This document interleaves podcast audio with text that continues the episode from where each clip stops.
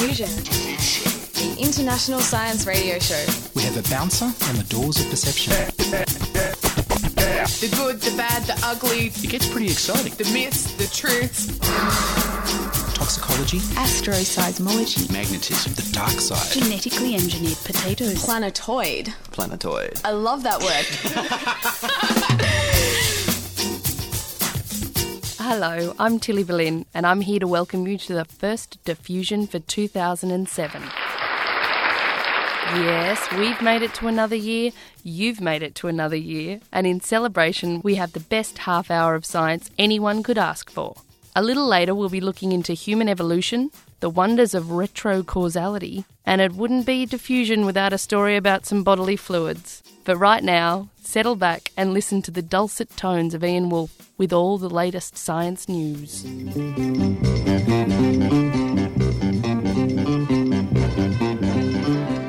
Spectrolab in the USA have achieved a new world record in solar cell efficiency. Using concentrated sunlight from mirrors or lenses, Spectrolab's photovoltaic cell can convert 40.7% of the sun's energy into electricity, even at temperatures high enough to melt steel. Dr. David Lillington explained that the new solar cells are based on the same technology as their space based cells on satellites, so they can be mass produced quite quickly. In multi junction systems, there are several layers of semiconductors converting electricity instead of just one layer. The different layers, as well as catching light that the first layer missed, can absorb light of different colours to the other layers. With concentrated sunlight from mirrors or lenses, fewer solar cells are required to achieve the same power output, which makes them cheaper. This technology will continue to dramatically reduce the cost of generating electricity from solar energy, as well as the cost of materials used in high power space satellites and on the Earth. They think they can increase the conversion efficiency even higher. How are we going to store all this power? Electrochemist Peter Bruce of the University of St Andrews in Scotland thinks his experimental lithium ion battery that combines with oxygen to form lithium peroxide could give more than four times the current capacity of batteries currently used in phones, media players, and Tesla cars. Based on his experiments, Bruce says that such batteries could store as much as 600 to 700 milliamp hours per gram. So, four times that of lithium ion batteries, but for the same weight, while maintaining the ability to be recharged as quickly and to keep working for as long a lifetime. These could make practical electric cars much cheaper. A new anti AIDS condom for women has been developed at the University of Utah. The molecular condom starts as a fluid substance to be inserted by a woman vaginally. Becomes a gel at body temperature and at the vaginal fluid acidity. Then, in the presence of sperm alkalinity, it becomes liquid again to release an antiviral drug load to block infection by the AIDS virus. The liquid turns into a gel that coats the inside of the vagina. Patrick Kiser, an assistant professor of bioengineering, says his ultimate hope for this technology is to protect women and their unborn or nursing children from the AIDS virus. The molecular condom is a polymer, a molecule with a repeating chain like structure made from three chemicals.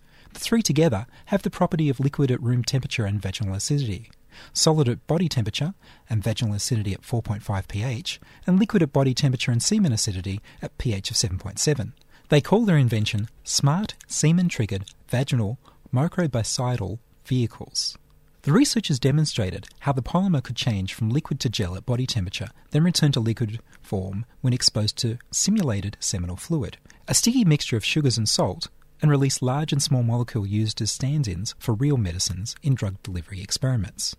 In the experiments, where the hydrogel molecular condom was exposed to mock seminal fluid, it released half of the small molecule drug within 5 minutes, and most of it within an hour.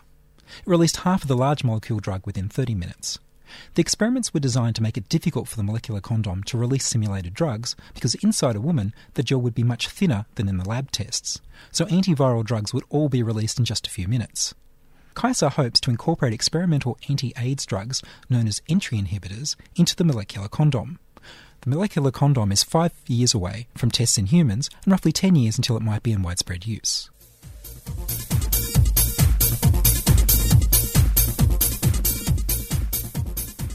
Humans are undoubtedly still changing. Culturally, technologically, intellectually, and emotionally, humans have always been evolving. But are we still biologically evolving? Or have our cultural, technological, intellectual, and emotional advances stopped genetic selection and biological evolution? Mark West reports. Early Homo sapiens could not possibly have envisaged the world in which modern day humans live, or our amazing technological capabilities. But have our changes had anything to do with genetics, or simply our developing culture? It is arguable that we are no longer at the mercy of natural selection. We are now born into an environment that is largely of our own making. Thousands of generations before us have helped craft a habitat in which genetic selection is largely unnecessary for our survival. No longer are only the healthy or rich breeding or the strong surviving. Babies with genetic mutations now survive childbirth, and those of us who can't chase down wild animals can buy food from the local supermarket. Reproductive technology has allowed many more people to breed than in the past. There is even an argument that we are causing reverse evolution. Technology and medicine enables almost everyone to have children, preventing unfit genes from being purged from the gene pool. Relaxed selection, combined with a high mutation rate, is probably causing a gradual deterioration of many functions, especially disease defenses, Gregory Cochran, adjunct professor of anthropology at the University of Utah, told New Scientist. With this in mind, however, we need to take a look at the 2005 discovery of two genes by Bruce Lahn of the University of Chicago, one of which may have emerged as recently as 14,000 years ago and is now carried by 70% of the world's population. The other may be as recent as 500 years ago and is carried by 25% of the world's population. Another example of recent genetic selection is in some parts of Africa, where there has been an increase in the frequency of a gene which offers some protection against HIV 1. And another very interesting example is the increase of the dopamine receptor gene DRD4. It is interesting because it is associated with attention deficit hyperactivity disorder, ADHD, and somehow this has been selected for. So it would seem that there are still genetic changes that are being selected for occurring within the species. These are very interesting findings, as racial and ethnic groups diverged somewhere between 50 and 100,000 years ago, meaning that various groups across the planet may differ genetically to various degrees. This could be a massive political issue if different world races were not biologically equal, but one would hope we are culturally evolved enough to deal with it. But none of this should be much of a surprise, our era is one of rapid technological process, and hence a fast changing environment. And this is exactly the conditions under which natural selection should thrive. For example, the invention of dairy herding selected for a gene that gives adults the ability to digest milk sugars. These days, however, we are seeing more and more that human technology and culture help humans adapt, where to adapt in the traditional genetic fashion would take hundreds or thousands of generations. And with the ability of technology to deal with our troubles rapidly increasing, this will be an escalating effect in the future. Given all this, where are we going to end up? Christopher Wills of the University of California, San Diego, argues that our culture is the driving force in human evolution and has been driving the rapid evolution of the human mind. It began when the brains of our ancestors, as opposed to their physical attributes, allowed them to succeed. And now, Wills argues that in the modern world, no one can do everything, so the advantage lies in being good at something that not many others can do well. My prediction is that we are not simply getting smarter, we are selecting for more variability in our behaviours, he told New Scientist. This is an interesting theory, as it means our culture is selecting for more variability within our gene pool, with all this pushing towards higher intelligence. Whilst Cochran thinks that we may be breeding out immunity to disease, he also thinks that we may be selecting for intelligence. He recently published a paper claiming that natural selection has genetically increased the intelligence of the Ashkenazi Jews in the past 1,000 years, as they were forbidden to work in manual trades and had to make money in more cerebral activities. And this is published in the Journal of Biosocial Science, volume 37. Perhaps he thinks that our higher intelligence, combined with advances in technology, will more than make up for our increased vulnerability to disease. We'd we should also not forget the role of sexual selection in evolution, that is, how we choose our mates. And we have not yet even dealt with the role of computing and artificial intelligence in evolution. With our concepts of what we mean by free will and consciousness racing to keep up with developments in artificial intelligence, this is one area that could completely change our concept of evolution and what drives it. There will be a time when we start genetically changing ourselves and incorporating technology into our bodies. There may be a time when we create artificially intelligent robots, and indeed, we may well change other animals to have some form of intellect. Our environment will be entirely of our own making. Evolution will always exist, indeed, probably progressing at such a pace in the future that we cannot imagine it at the moment. But undoubtedly, natural selection as driven by traditional means will not exist. That was Mark West, a mostly evolved individual.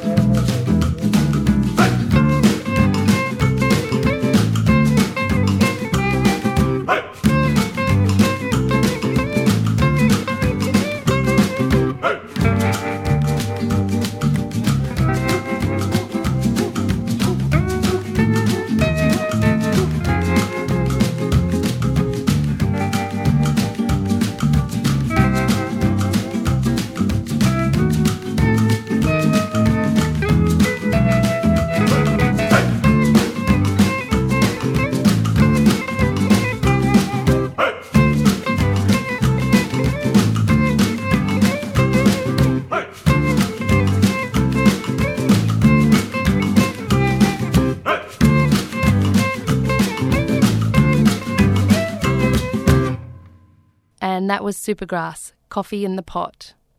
Now, we're all quite happy with the idea that the past affects the future.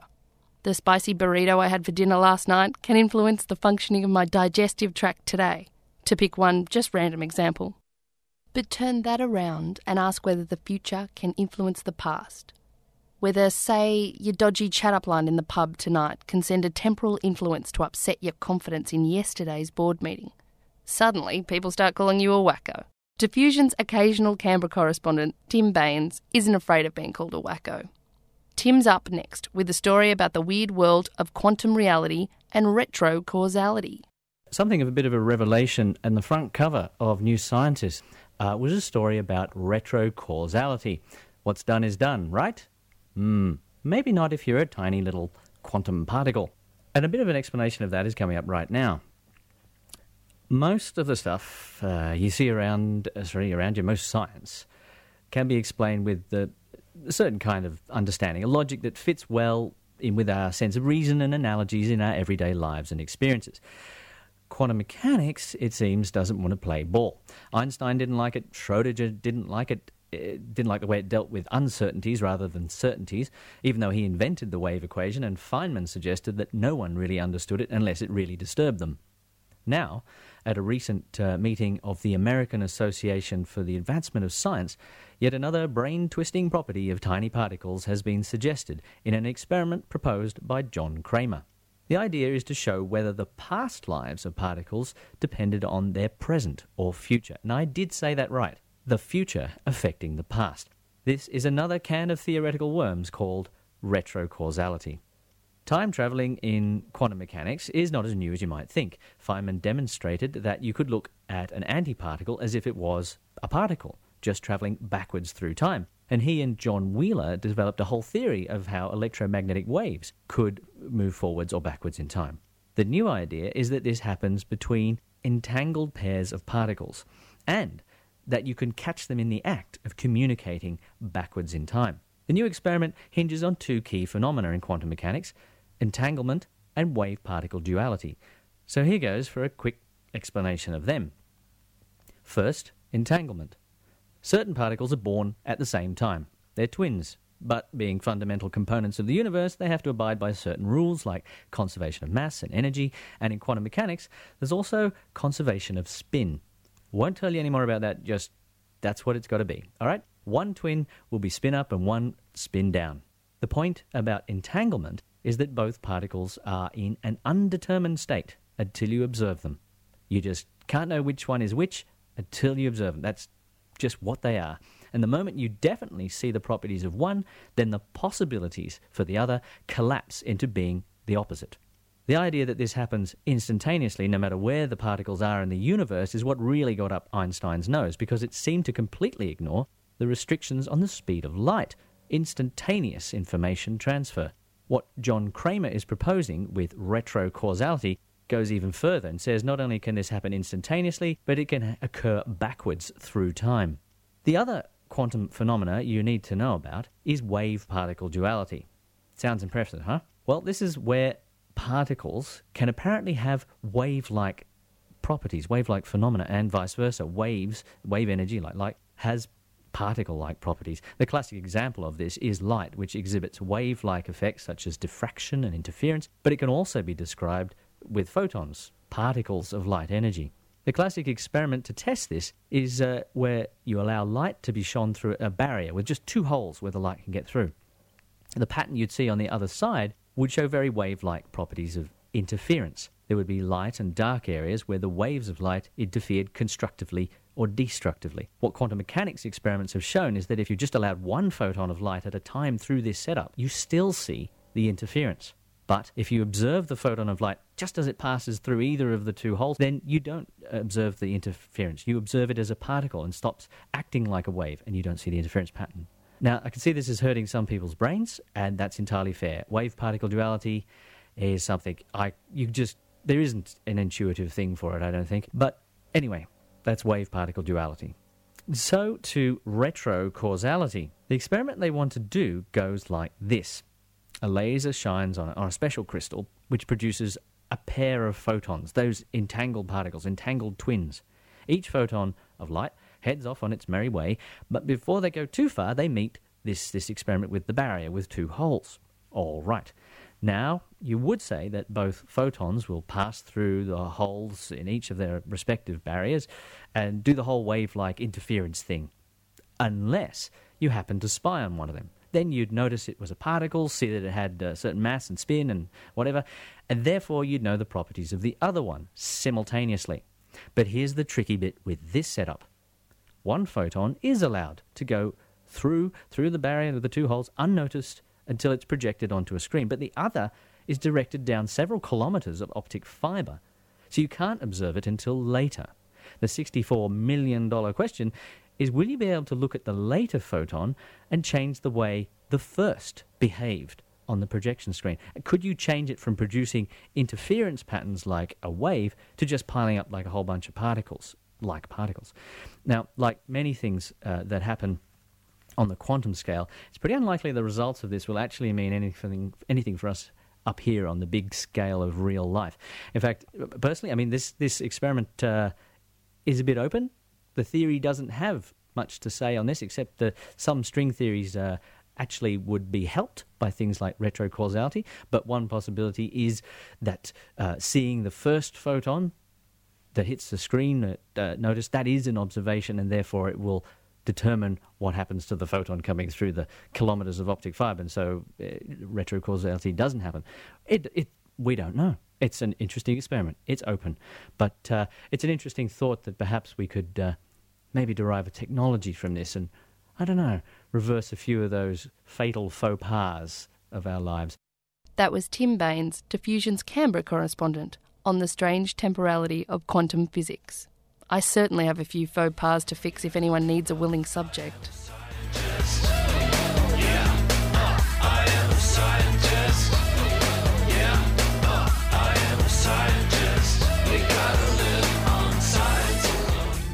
According to researchers from the Australian National University, promiscuous females are more likely to give birth to healthier offspring. These findings were published in the journal Nature last month. Diffusion's Darren Osborne spoke to one of the researchers, Dr. Diana Fisher, to discover why female promiscuity exists in the animal kingdom and whether there is anything in it for humans. First of all, can you tell me what do you mean by sperm competition? Well, uh, in this animal, and, and in, in, quite a few animals probably, that females mate with lots of different males in the one estrus cycle. So that means that there's sperm from all different males in the female at the same time, and that means they can compete for fertilizations. Is this common in the animal kingdom that females will mate with multiple males? Yeah, it's really common. Even a few years ago, people uh, didn't realise how common it was, and, and they just assumed that a lot of animals are naturally monogamous or females. You wouldn't understand why females would go out and mate with all different males because obviously they only really, you'd think, only need one male to fertilise their eggs. But actually, about 15 years ago, people started doing a lot of genetic studies of wild animals or it became much easier to do that. And they realised doing paternity testing on wild animals that females of just about every species mate with lots of males. Okay, so it kind of puts humans in the minority then. Well, humans are sort of moderate apparently. It's, it's quite hard to do good studies on human sexual behaviour, but it seems um, from the evidence that we've got is that humans are not particularly promiscuous compared to other animals and not, not totally monogamous, obviously. We're sort of in the middle. This breakthrough in, in understanding sperm competition uh, has come through in some research that you've done on a particular Australian animal. Can you tell us about the animal and why you chose that particular species? Well, I worked on a brown antechinus, and that's that's a small marsupial that's related to Tasmanian devils, so it's, it's a little carnivorous marsupial. And they're very, very common. That's one reason to choose them, even though not many people have heard of them or, or know about them because they live in forests and they live up, up trees. They nest up trees in the daytime. They come out at night and they are very small and inconspicuous. The thing about them too is they have a very bizarre um, mating system and life history, which means the males all die after they mate um, for one season. They just have a one, two week mating season, and when they're 11 and a half months old, all the males die. And the females don't all die at once, but they, because they're little little animals, they don't tend to live a really long time. A lot of females don't breed a second time; they just don't survive that long. And also, they they have a lot of babies at once. They just breed to once. The females have in this species they have eight babies in the pouch, and then they raise them, and that's usually it. So, what was it that you found from um, tests on on this particular animal? What we did was we mated um, some females with three males and some with one male three t- three different times, so they should have got the same amount of sperm. And we looked at the baby survival, and we found that the, the females that mated with uh, more different males had much higher baby survival, like three times as high as the females that mated with only the single male. Were you able to determine of those that didn't survive uh, the reasons why? Well, no, this is this is a bit of a confusing thing about it. We don't know the exact mechanism of why they didn't survive. We just know that when it was, which was in just about the time when they become weaned, just before that, when they leave their mothers, and at that stage they're putting their mothers under a lot of stress. They're drinking the maximum amount of milk and they're facing all sorts of dangers. So if if there's any crunch time in a little marsupial's life, that's that's when it is. I suppose it's in some ways not that surprising that it was then that they failed to make it, but um, we don't know the exact mechanism. But we did, we could work out though that the, the males that were better competitors, that that sired more of the female's offspring when we looked at the paternity analysis with DNA fingerprinting, those ones were the ones whose babies survived. So that that supports the idea that the more competitive sperm um, have more healthy babies that survive. Is there any way in which you can do tests on the actual sperm from these animals to see that there is a difference that is obvious, or is it is it still too complex? That was sort of beyond the scope of what we could do, and it's pretty hard actually to do that on antechinus. They have they have very unusual male reproduction in lots of ways. They have very big sperm that they don't produce very many of, and they store it. So the females mate with several males, and then they wait two weeks before they ovulate. So they're storing all this sperm from different males, and they may it may be something to do with that. Some of the males sperm survives better or something. Not necessarily that some of them are faster or whatever, but we don't know what it is. And I suppose the obvious question is, does this sort of um, outcome extend into the human species? Do you think? It's, it's a bit hard to be conclusive, but it, probably doesn't seem very likely because humans really get a lot more from males than just the, the genes or just the sperm. Antechinus is all the males die straight after they, they mate, so the females are really only after their genes. But in our case, obviously, you get a lot more from the father, like care of the offspring and all sorts of other things. So female humans are more interested in a lot of other qualities, and also we obviously do make choice before mating rather than leaving it um, till afterwards. That was Dr. Diana Fisher from the Australian National University talking to Darren Osborne about the sex life of the brown antechinus. It's the sound of science. The sound of science. And here we are for the first news that didn't quite make the news for 2007. Jackie, would you like to kick us off with a summary of science of last year? 2006 brought a whole bunch of stuff that I don't think anyone really would have predicted at the beginning of 2006. For example, Pluto got demoted from a planet to a planetoid. Uh, global warming became huge in Australia because of the drought and because of running out of water. So we're just going to go around. We're all going to make some predictions about what we think will happen in 2007. So I'm going to start it off with something quite boring. I think that Australia will find a really good way of recycling water and that it will come into practice in at least one state in a big way. Luck. I reckon they're going to uh, film a giant squid uh, alive and in the wild, Jack. I think that they're finally going to get Crittercam working. They're going to get some sort of sub- submersible down there or whatever, and they're going to get proper pictures of a, a giant squid swimming alive, not just dead and washed up on a beach. I think that's a great prediction. Well, sticking with the water theme, um, because I love scuba diving, I think they're going to find something amazing under the sea, such as a white zebra shark, really, really long, that nobody's seen before. How long? Ah, 10 metres. okay. Keeping on the biological theme, I think they're going to find some very strongly suggestive evidence of life on Mars, but they won't confirm anything. Yes, Ian, you've kind of stolen mine. See, I found, I thought that in 2006 they discovered water on Mars. They, we also went to Titan and discovered an amazing uh, system with clouds and methane and ethane gas, which is kind of like uh, a deep frozen version of Earth. Yeah, it I has a whole like organic haze going in the atmosphere. That's there. right. So I actually think uh, Titan is probably the more likely spot to find some amazing, perhaps life precursor.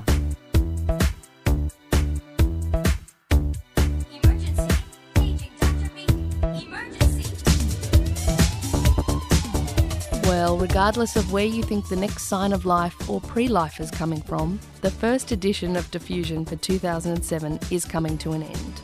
We've had a great time talking about science this week, and we hope you've had a good time listening.